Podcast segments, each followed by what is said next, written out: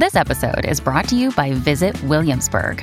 In Williamsburg, Virginia, there's never too much of a good thing. Whether you're a foodie, a golfer, a history buff, a shopaholic, an outdoor enthusiast, or a thrill seeker, you'll find what you came for here and more. So ask yourself, what is it you want? Discover Williamsburg and plan your trip at visitwilliamsburg.com. When you need mealtime inspiration, it's worth shopping Kroger, where you'll find over 30,000 mouthwatering choices that excite your inner foodie. And no matter what tasty choice you make, you'll enjoy our everyday low prices, plus extra ways to save, like digital coupons worth over $600 each week. You can also save up to $1 off per gallon at the pump with fuel points. More savings and more inspiring flavors make shopping Kroger worth it every time. Kroger, fresh for everyone. Fuel restrictions apply.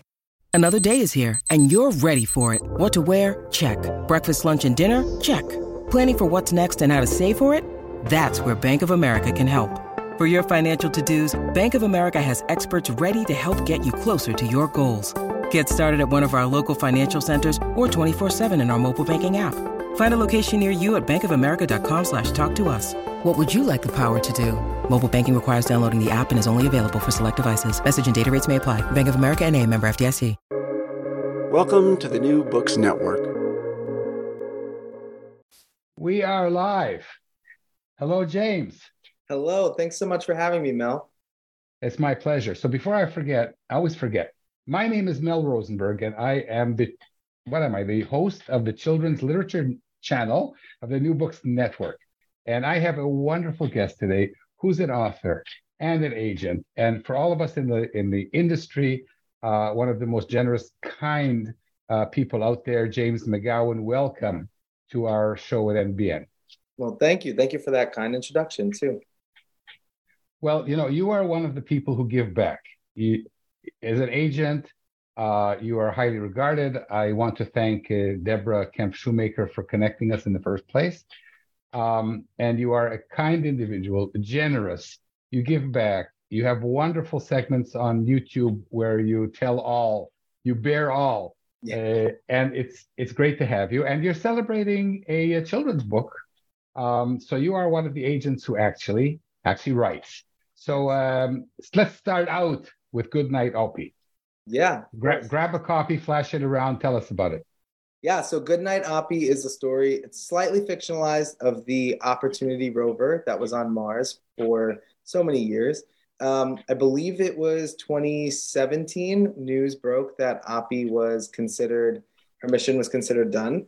And as soon as I heard that story, I, I had, I knew like I had to write it. And I was talking with a colleague at Bookends and I said, someone's got to write this book. And they said, well, why don't you? Um, so it started out all fictional. It started out with like a spunky rover traveling on Mars, but the more I researched, the more I learned. It became more and more nonfiction. There was more facts that were included and sidebars and things like that. Um, it really was a joy to write. And then Graham Carter joined the team as the illustrator and just brought Oppy to life in a way that I did not ever dream of. So I'm so glad that Graham joined the team. Um, so, so, hold, hold on, James. So you're an agent with, with an agent? Yeah, of course. I do not do my own agenting, of course. I think it's super important for agents to have their own agent um, and authors in general to have an agent. We are the people who can advocate for you when all of your feelings are mixed up in the business of things. Um, so, who, who's your agent? My agent is actually Naomi Davis at Bookends Literary. So, I work oh, with okay. them. They are amazing.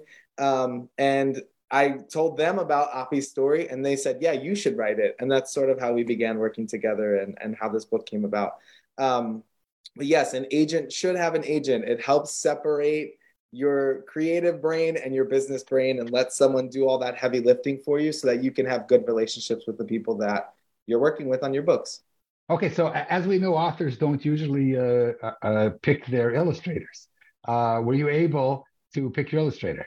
No. Um, so uh, oftentimes the publisher will send a short list. They'll send three to four choices and see what the author thinks um, and then the author can give the list back, like one, two, three, four, or give feedback on why someone's particularly working or not working. Um, in the case of Goodnight Oppy, uh, Astra, my editor at Astra, Jess Negron, actually just picked the illustrator, picked Graham. Um, I think that Jess had a vision and went for it, and I'm grateful for that. So it does depend on the editor, it does depend on the book and the team's vision. Sometimes there's that one perfect person, um, but sometimes there's a style that they're looking for, and they'll consult with you. Um, I do like to get consultation for all clients on Illustrator, so it's something that I do push for. So hopefully, um, all clients do get the chance to at least have the conversation before someone is brought on. But in this case, it worked out well for me. So I, I'm surprised that you didn't have more pull. Um, the the illustrations turned out to be spectacular. Can you show the viewing audience some of them, please? Absolutely, yeah. So let me. Let me the ones find... listening to the the ones listening to the podcast will just have to run out and buy the book. That's I'm okay with that. I'm gonna open up some of my favorite spreads to share with you. I was hoping you would. Okay, so here's one spread.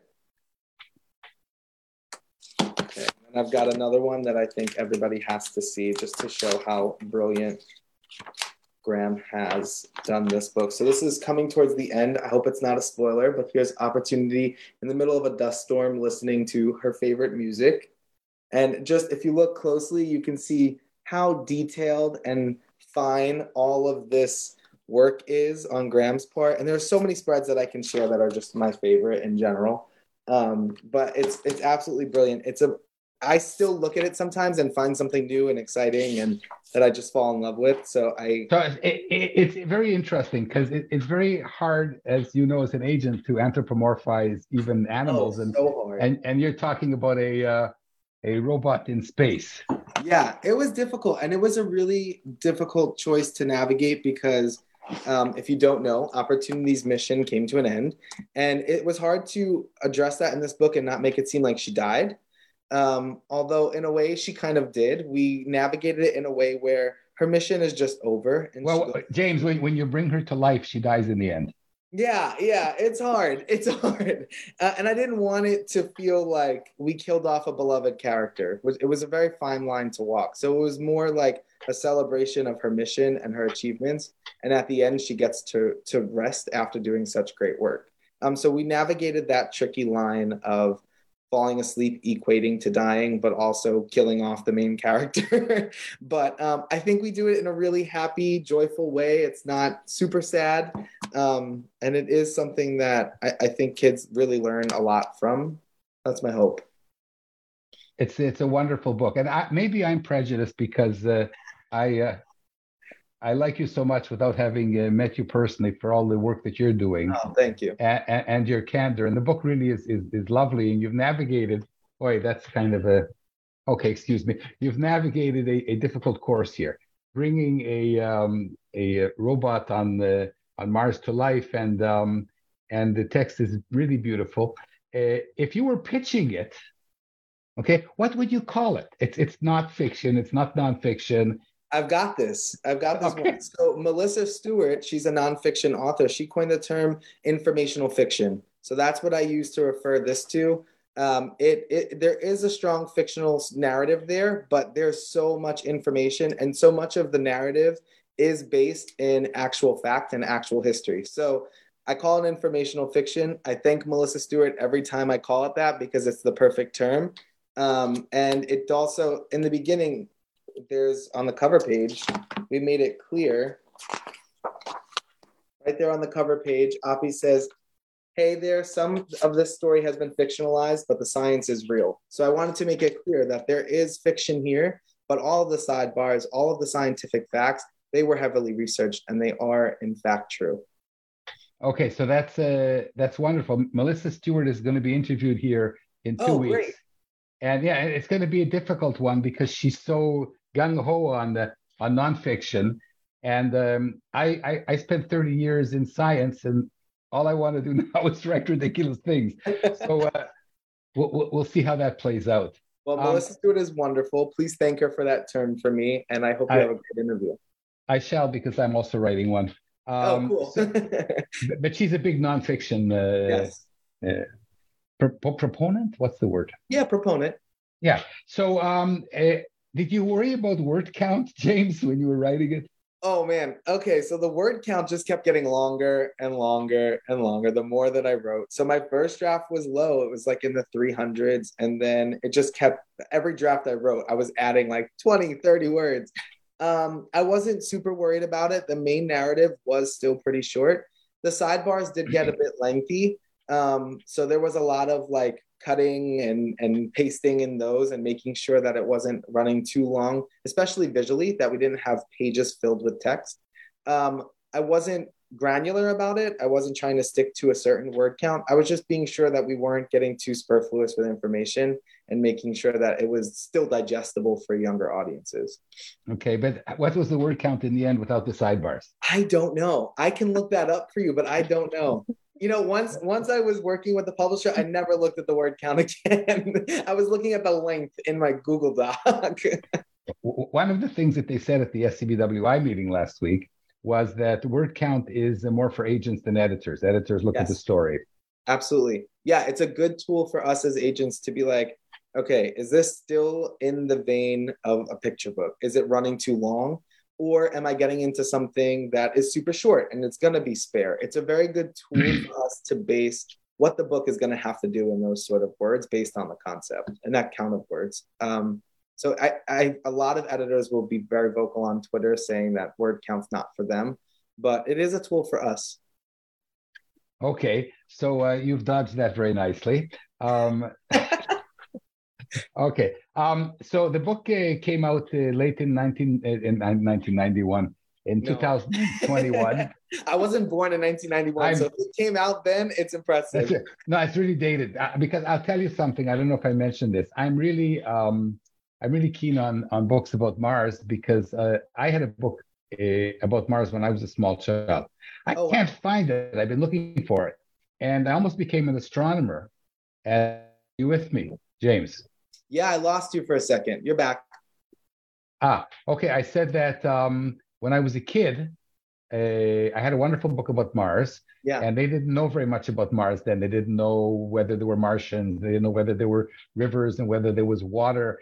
Uh, but when I was six or seven, I wanted to be a, an astronomer because of that book. And I, I did become a scientist. And your book might prompt many children to uh, to grow up and study and study STEM subjects. And that's that's, that's my, hope. my hope. too for your book. So I hope it also launches uh, many uh, careers of young people to be interested in uh, in science and exploration. Um, I think I you're frozen again. I'm frozen. No, now we're not. Now we're not oh, frozen. Okay. It's yeah, like it's like Mars. It's like Mars. So uh, that's where I am right now. so so um, we're gonna uh, uh, before we segue into uh, James McGowan, the agent. Mm-hmm. Um, do you have other books that you're writing now? Okay, so my clients and my job keeps me super busy, but I am still writing. I'm working on something new right now, which I won't share too much of, but it is still in in space. Um, so hopefully, I have something I can share soon. Um, but it is a slower process for me considering my busy day job. Um, sometimes I just leave work and I'm like, ah, I don't want to deal with the book today. like I don't want to fight with this one, or so um, it's a bit of a slower process for me. I find that my um, my inspiration and creativity dries up a lot quicker than maybe a different career author might. Um, but I am still working. It's just a little slower. Okay, so I would, um, well, if you were my agent, I would say, oh no, no, James, don't write a thing forever. but you're not. So go on writing this marvelous uh, stuff between fiction and nonfiction. It's really important. All right, I'll work on it. and everybody should run out and buy the book, including the people. Well, the people who've seen the pictures are going to run out and buy it. Hopefully, hopefully. And and please friend me on Facebook, and then you can share the links where people can order it, etc. Yes. Okay. So uh, now let's segue into your early life and uh, what uh, brought you into uh, basically you're more of a children's literature agent, at least you are today. Um, and um, I know that people watching the show are going to be interested in what books you're looking for and so on, but you're not looking right now, you're closed, which actually makes this conversation much better because this isn't a fishing expedition. This is a a yeah. talk about about yeah, I'm, I currently have a super full list in Kidlit, um, which does not mean that I'll be closed forever, but just for the time being, while I get my feet under me, I'm closed just to focus on the clients that I currently have. But um, I am always open to illustrators. I love working with illustrators who are looking to work on other people's books or even write their own. So my inbox is open for people who have their portfolios ready to go. Um, but right now, for text only picture books and middle grade, I am closed. Okay, and that that's actually good for the purposes of our conversation. Um, I have a book coming out this year. I'm going to send you the illustrator. She's terrific.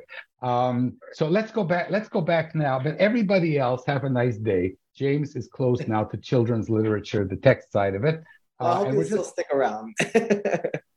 no, they will because you have so much to say and you're so honest about it. And I'm going to ask you a few honest questions, James. Okay, sounds good. I mean, you you suspected I would, didn't you? Yes, of course. Yeah. Okay. Now, uh, talk about the early James. Oh boy, um, the early sweet, James sweet, sweet baby James. Yeah, well, I don't know if I was sweet, but the early James is a lot like the current James. I was super sarcastic and I read a lot, which I think you can boil my personality down to those two things still. um, but yeah, I have always been super into books and reading. I remember I always reference this. There's a game that people used to play called MASH, where you used to have to write down like the kind of house you're going to live in, get all of these different examples, and then you would have to do the swirl, whatever. Um, an author was always in the career section. It was always one of the things that I would be.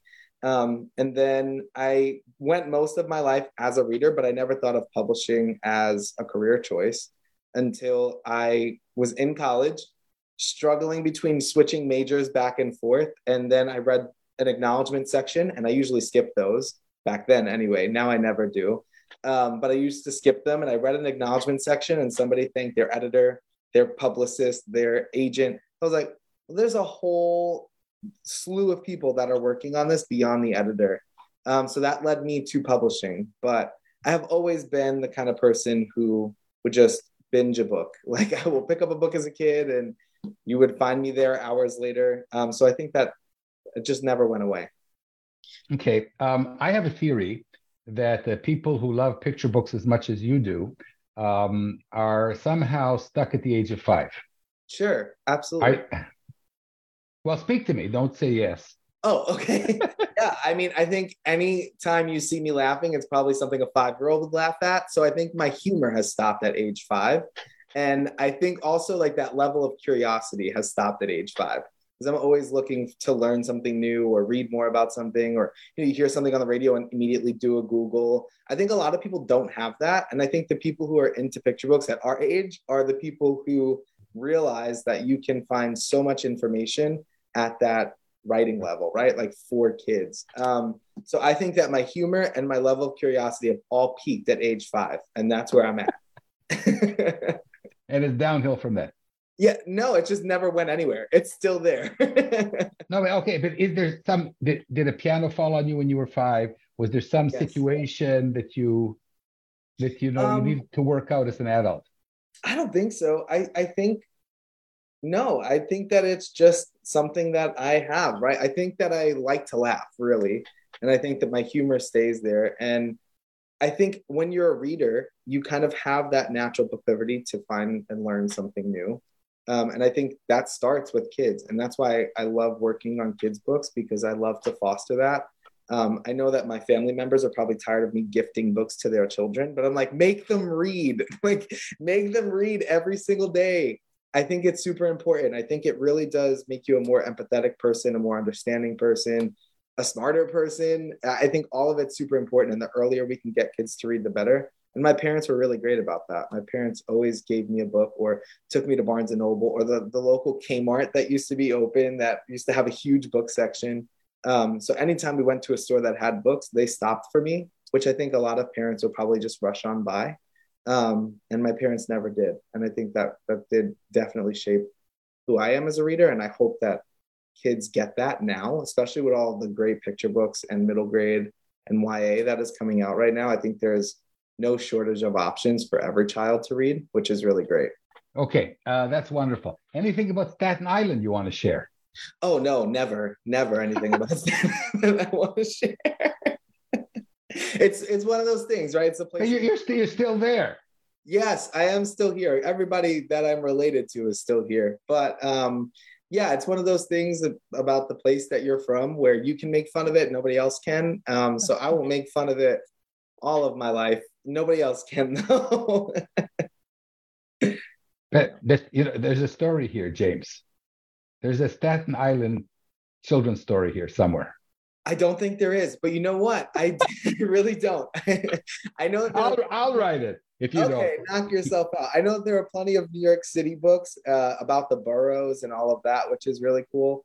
Um, I don't think Staten Island has its own story, though. There, I did recently learn of um, a middle grade novel. I think it's called The Pigman, which was set in Staten Island. The author is from Staten Island. So if you're you're itching to get your literary fill of Staten Island, check out The Pigman. But I know I've not read it. I know it's a super old book, so I can't vouch for it. But I did learn that it was set here, which is all I know about it, really. Okay. The, the trick is for somebody like me who's never really been to Staten Island to write this book. Uh, you know, Kafka wrote a book about America without ever having been in America.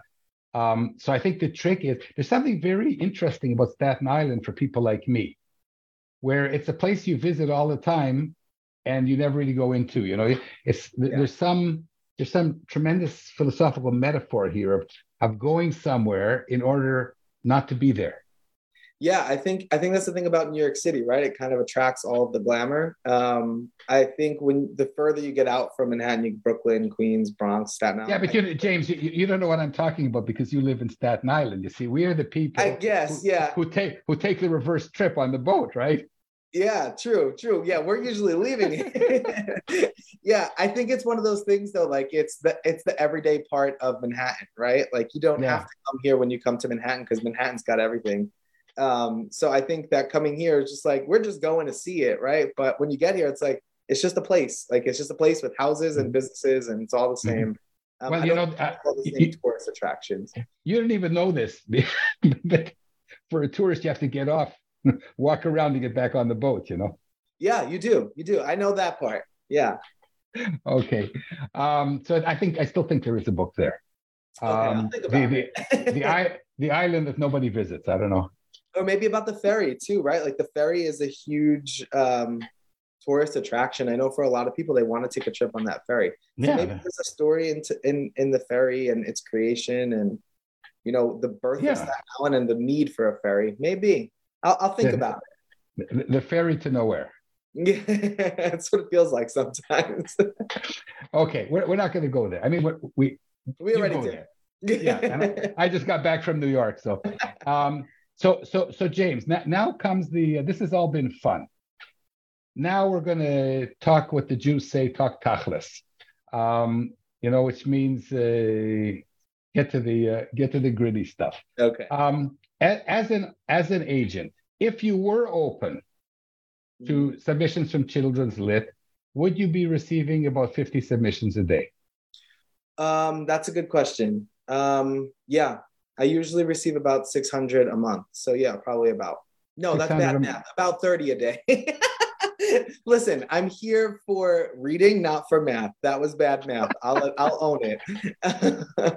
um, so I receive about 600 um, Kidlit submissions a month. So someone when, when, when you're open, well, okay, but that that translates to a little over 7,000 submissions a year. a year. Yeah. Yes. And and and mostly by different people. So let's say you're getting about 6,000 authors are submitting work a year.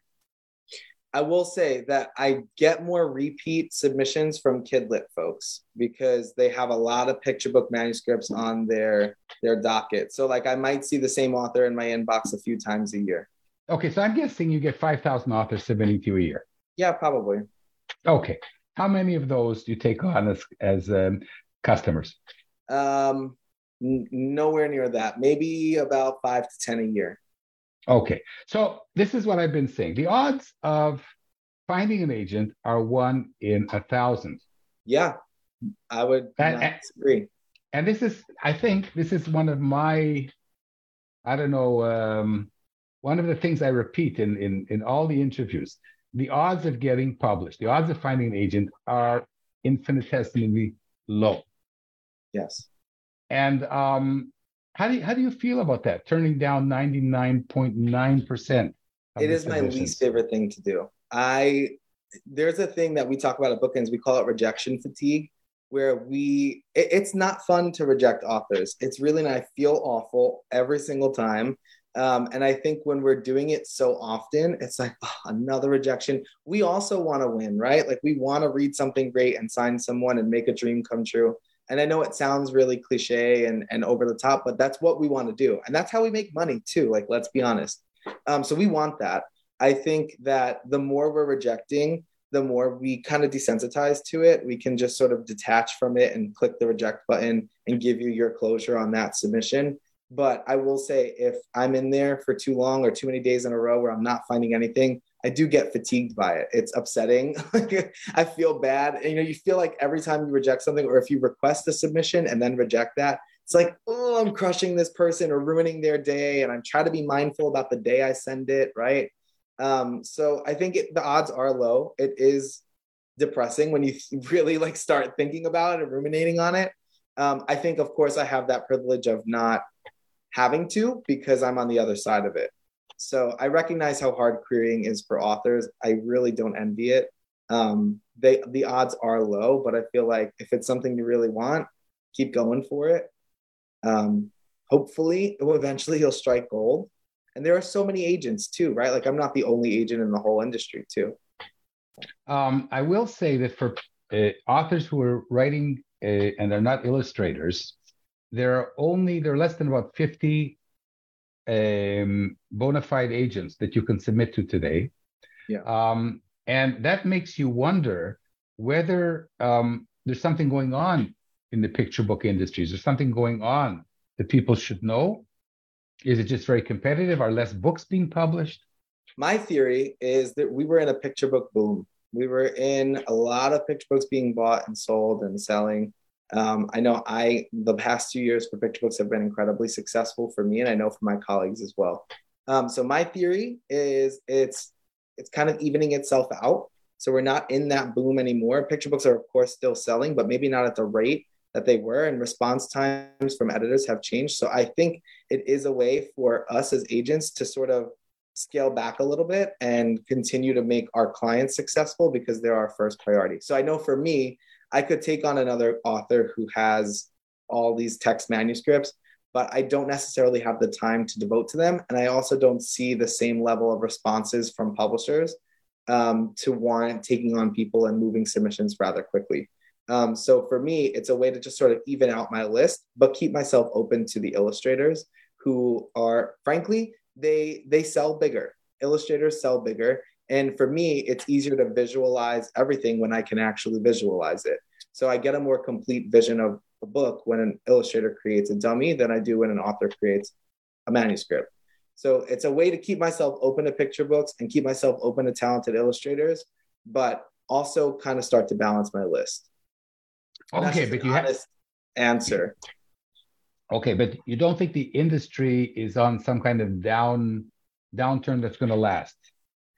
Um, I, I, don't think that they ever last, right? Like I think formats always and age groups are always going to need more books coming out. I don't think a publisher will ever say no more picture books ever. They might have a full list, right? And I think that it's likely that publishers have full lists through 2023 and mm-hmm. 2024, but they are still going to need books for 2025, 2026, so on and so forth. Okay, so there is a, there is a, a glimmer of hope.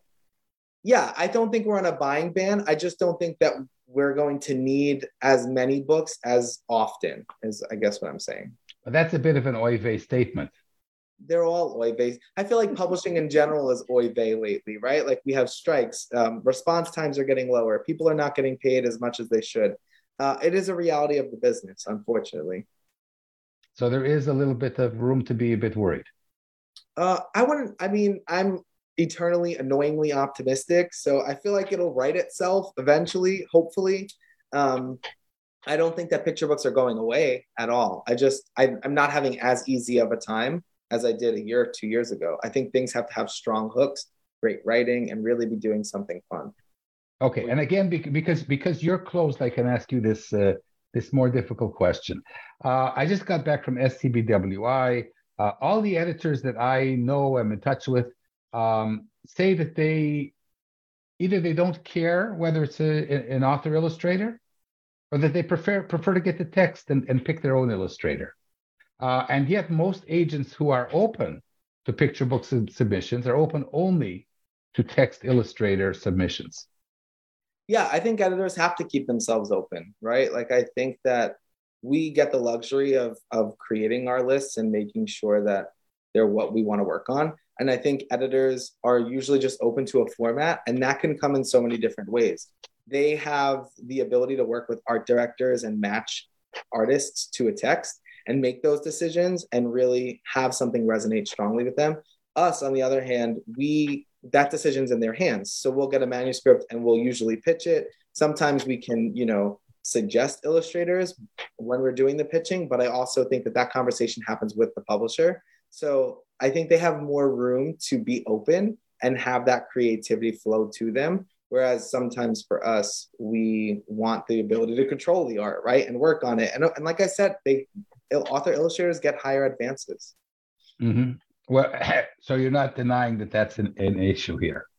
Absolutely not. No, I I mean it would be silly to deny it. We are in the business to make money too, right? Like we're creating a list mm-hmm. and we're making a living. And I think if we have a full list for text only, why wouldn't we stay open to author illustrators if it's still a space we want to grow? I mean, that's how I'm looking at my list. So, I mean, I would stay open to an author illustrator. And if I can sell that book, I can likely sell it at a higher rate than I would a text only manuscript. I'm not going to deny it at all. Okay, but you know, you guys are um, at the end of the day, you are the gatekeepers because um, you decide what the editors get to see. Yes, we do. And I, I, I mean, I don't think every agent is close to text only manuscripts, and I'm not going to stay close to text only forever. Uh, it's just right now, every agent controls their own list. They're the creator of their own list. So I think. So, mm-hmm. so, so what, what is the what, what is the difference? Uh, you guys get 15% of um, of the deal. So, what is the difference between selling a text uh, manuscript and selling a text illustration manuscript? Uh, the difference is one, we work with the author and the illustrator in one whole package, right? Like we're crafting that vision with the author illustrator. We can see it and visualize it better. For me, that's just fun. And also, I have an easier time with it.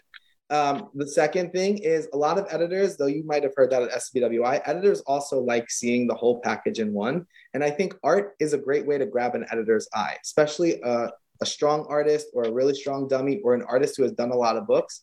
We're working with a professional, it's going to grab someone's eye. And third, it's the whole deal is in one, right? And we do get a larger deal for that author and it's great i'm not going to lie so i think that there's so many benefits to it but there are so many benefits to working with text only authors, and I have a great time with all of my clients. I just think I have so many of them right now that I'm not looking to add another one to the list, whereas I can balance my illustrator list. And also, illustrators can create their own dummies, but also we can pitch them as illustrators only, and they can work on other people's books, the people who have text only manuscripts. So I'm not saying that there's a benefit one over the other. I love working with all picture book creators, but I think that personally, my list is pretty full up on text only, and I'm looking to build the illustrators, which is why I've chosen to close to one and not the other. No, I, I think I think it, I think it's fine, but it, it does drive the industry in a certain direction. Um, I have seen a lot of uh, uh, picture books where the author illustrator is fantastic, and um, in, in, my case, where I have a book coming out, um, without the illustrator, my story wouldn't be a story well, she took it places I couldn't imagine. Yeah. So um, so I sometimes I you can you can make an argument here and you can make an argument there, but you know um, as a you work in an industry that is very very uh, regimented. You know um, this is fifteen percent. Why isn't it twenty percent? Um, why you know people say uh, what do agents do for fifteen percent, and I say what do agents do for only fifteen percent? I think you should get a higher percentage. Is there anybody to talk to? Do you guys have a guild? Are you organized? Um, there is the Amer- oh, the American the Association of American Literary Agents. That one always trips me up. There is the Association of American Literary Agents, and I know that many agents are a member of it. I have to be honest, I have no idea who to talk to about changing commission. I have no idea the pros and cons of it. It's not even something I've ever contemplated. It's just something that I've come into the industry and just accepted, right? Um, so I I would not even know where to start that conversation. Well, okay. As a past inventor, uh, and somebody who's been involved in all kinds of different other businesses, um, I think you should get more. I'm just saying. well, that. you know what? From your mouth, right? Like if anybody wants to do it, go for it. Okay, so um, and this also goes to the to the way it's all organized. You know, um, I, am not going to uh, belabor this issue on camera, uh, but I really think that there's better ways to do it. Uh, this isn't the time to do the whole submission uh, business. Because one of the things I learned at the last SCBWI, which was last week, was that most of the people attending uh, have do not have a proper understanding, at least in picture books. Um, and and I think that one of the problems you're going to have to comment on this um, is you know um, you you uh, raise kids and you tell them stories about the uh, Mr. Michigan uh, and the uh, and the dancing toothbrush, and the kids love the story. And then you say, "Oh, I'm a writer." You take this thing, this ancient instrument called a pencil, and this thing which is a paper, and you and you write your book, and you think, "Oh, I'm a writer." Yeah. And and you're as far from a writer as as can be imagined. Uh, the reason that I'm saying this is because I was one of those people. Run me through this, James. And I know you spend a lot of time with your with your broadcast and your and and and you're reaching out to people. Uh, it is an arduous route. How do you explain to people that they're just at the beginning? I think you you've nailed it. I think people will pick this up, any book, and they'll be like, I can do that. There's a level of arrogance to it. I'm not gonna lie. There's a level of arrogance to the thought that you pick something up and like, oh, it's 30 pages, 32 pages. I can make that.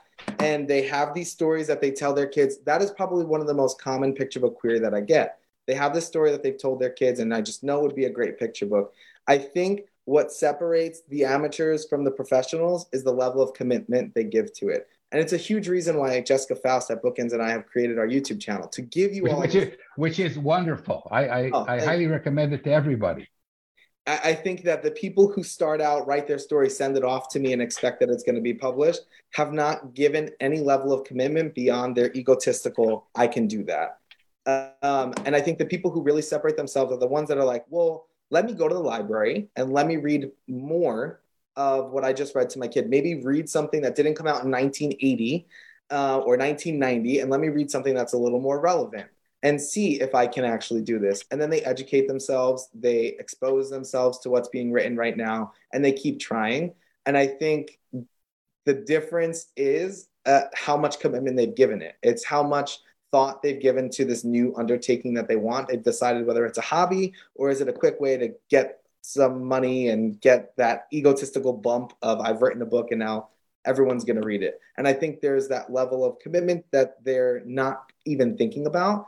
And then there's also the the the research into the business and understanding what you have to do. I'll get so many queries that and sometimes I'll request some of them too, right? Where they have a really great concept for that first book, but they've not written other manuscripts. So they've done no research to know that before you submit a picture book, you should have a submission package. You should have multiple picture books that you can send my way. Um, and I think it, it all comes down to how much have you really given this? And did you just rattle it off, take that pencil and write a book and send it off to me? Or did you say, no, this is something I can be serious about and want to be serious about, and then became serious about it? Um, so I think there is a huge issue with, especially in Kidlit, um, and I would say especially in picture books where folks don't think about all that is actually going to go into this new project that they're undertaking and just have that level of all right i wrote this and it can definitely be a book. Um, which is a frustration of mine i'm not going to lie. And i think that um, you know as an agent and i'm sure other picture book agents will agree it's it's frustrating to get 30 40 50 queries a month that are like that that sort of discount the work that we put into the books and that our clients and other picture book writers and illustrators are putting into their submissions and their work? Uh, well, you know, I, I, must admit that as a young uh, person your age, I was also one of those uh, um, idiots. and uh, I one, one of the reasons I love the SCBWI is it changed my life in the sense that, um, you know, you think that you know better than everybody else. Oh, I can write just as well as the uh, as the books in Barnes and Noble. I even write better. It's just that you know I, I don't have a cousin who's in the industry and this and this. Yep. You, you go to one of these meetings, and if you're lucky, and I was lucky, you realize that you don't know shit. Yeah. and you know, I was a university professor. You want to be a university professor, James? I'll tell you how to do it. You know, you do your bachelor's degree, your master's degree, your PhD, your postdoc, and you get a, it's a job. Yeah. But until you understand this is actually, you have to do the equivalent. You have to study for years and years. Yes. And the studying is a lot more fun for us, at least, because for picture books, just go to the library. I think most libraries, you could take out like 30 books at a time. Take them out, read with them, understand how they're working, because it's not just a story split up on 32 pages. Those 32 pages are strategically split up. There's something called page turns. There's there's so much of an education that you need to get through reading before you should even think about sending your book off to an agent or an editor. But yeah, I, I think it's it's organizations like um, SCBWI, 12 by 12, which is a picture book geared organization that sort of peel yeah. back the curtain and expose you to the business side of it. And it's kind of like the iceberg. I, you know that the whole uh, iceberg meme. It's kind of like that, right? Like the tip of the iceberg is I've written a book and underneath the water is all of this stuff of I need to write another book. I need an agent. I need an like the whole business side of it and and development of craft that people miss when they write their first book. So okay, and the and the I think that the important point is that whether or not you end up getting a publishing deal or not, I mean the, the odds are against you even if you're a really great writer. Absolutely. Um, eh, is to improve your craft Yes. And if you are a person who enjoys that, then you're on the right direction. This is a point that I try and keep making. Um, so uh, we're running soon to the end of our conversation because you got to go back and do do your important stuff. Um, what what um, there's there's discussion about query letters. Okay. And whether agents really read them and whether they really read the stories or not. Uh, if you have to read 600 submissions a month, James, or your friends do. Oy vey. Talk yeah, me through this. How, how, how, how awake can you be when you read these things? And what do you read? The query letter, the first line of the text? What do you do? Tell me. I read every single query letter, um, which is why I try to read my queries every day. Um, because if I don't, I will easily get stressed out by the number. Um, so I like I like inbox zero. I like to get to zero queries. I try every day. Sometimes it'll be every two or three days. I read every single query. I don't necessarily read every sample. Um, if I know a concept's not for me from the query, I just pass on it. But I do read the full query.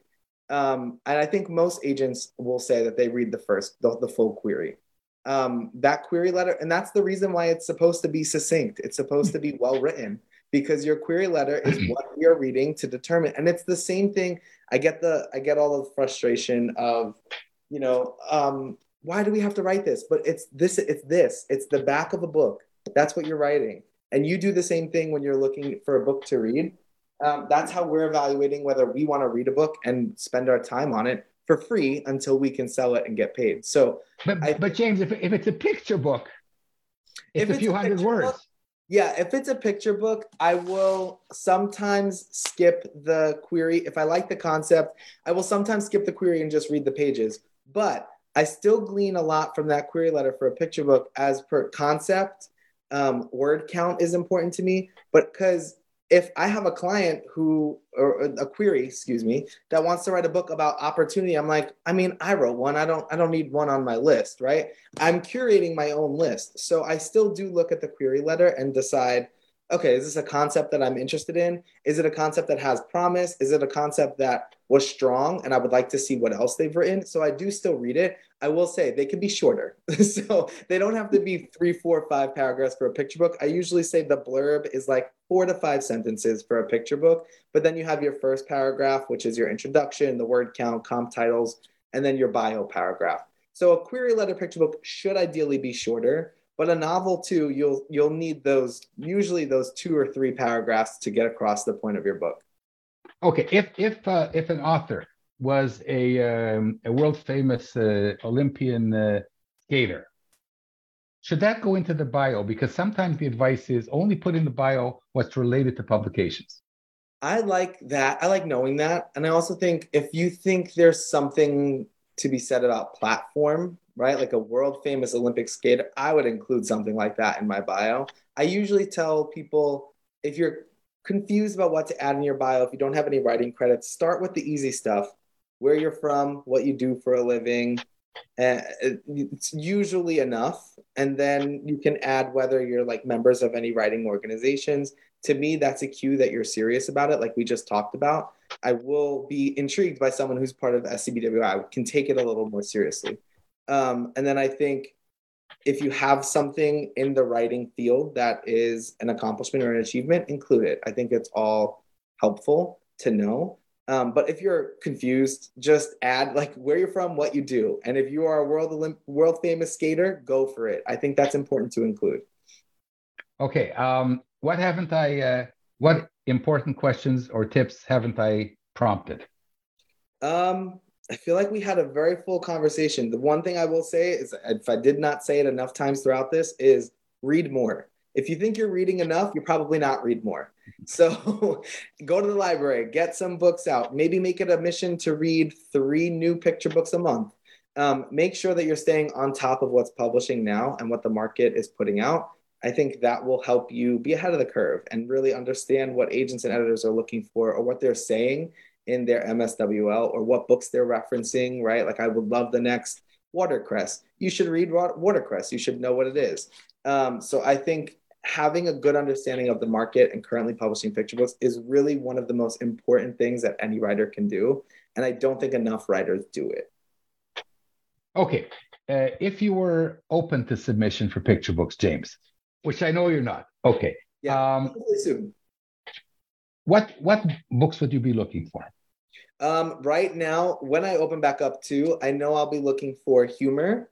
I want to laugh, and I think everybody wants to laugh after the past three years we've had. I think um, that's a place where the market is going to go towards humor and towards light and joy. Um, and I would love to see more human characters. I get a lot of like kitchen appliances and food and animals. I would love to see more humans. Um, hey, you you wrote about a robot on Mars. I know, I know, I know, I know. But don't I would, send me any Oppy books. Yeah, going forward, I'd love to see some more human characters, and I'm always into nonfiction that is not a biography. Nonfiction that is, you know, exploring a certain topic, field of study, piece of history, anything like that, or cutting edge science that is not focusing on a particular person and their life story.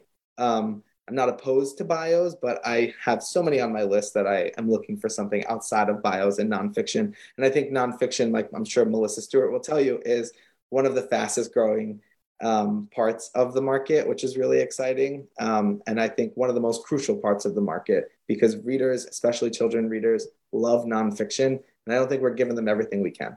Um, so those will be like the three buckets I'd say I'm looking for.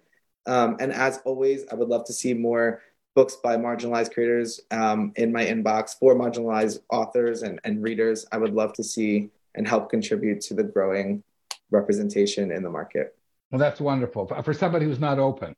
Um, and and and let's not forget this um, this genre that you say uh, was invented um, of the informational nonfiction. yeah, the, informational fiction. Or the non non informational fiction or whatever. yeah, informational fiction. I think no, I think that there's a spot there, and I think it's always been there too. It just never gave it a name. Um, so yeah, I would love. I'm I'm always open to that. I kind of group that with nonfiction, which I probably shouldn't, but yeah, I'm always open to that.